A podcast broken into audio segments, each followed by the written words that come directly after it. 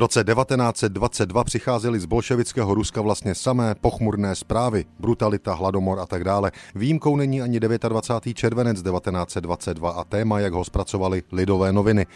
Poslední době přicházejí sem četní uprchlíci ze sovětského Ruska a Ukrajiny. Uprchlíci tito doznávají, že sovětští činitelé v Rusku a Ukrajině obávají se v nejbližší době svržení sovětské vlády a utíkají proto za hranice.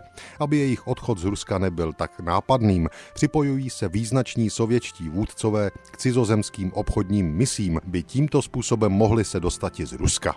Dnes už víme, že tyto dohady byly liché, bolševická vláda neměla padnout ještě mnoho desítek let. Tolik let už před sebou ale neměl bolševický vůdce Vladimír Ilič Lenin. Do jeho smrti scházel ještě rok a půl, zdravý ale nebyl už 29. července 1922. Lidové noviny ještě jednou. O zdraví Leninově přicházejí z věrohodného pramene ruského tyto zprávy. Pro skornatění cév a přepracovanost byl Lenin před nějakou dobou raněn mozkovou mrtvicí. Díky elektrickým masážím, jež na něm provedli lékaři povolaní z Německa, nabyl nemocný velmi rychle řeči. Nová mrtvice mu ji však znovu odňala, způsobila obrnu a odsoudila ho k úplné nehybnosti. Té doby je Leninův stav velmi vážný.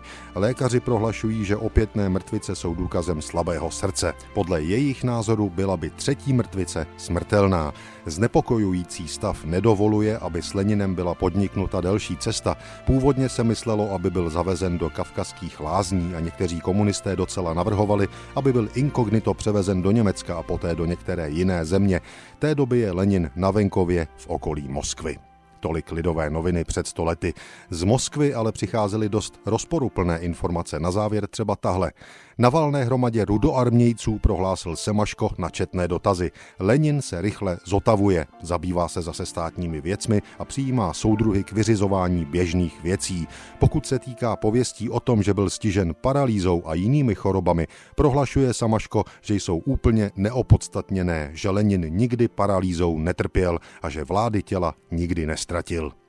Jak je vidět, Rusové Rusům lhali do očí i v roce 1922. Thank you.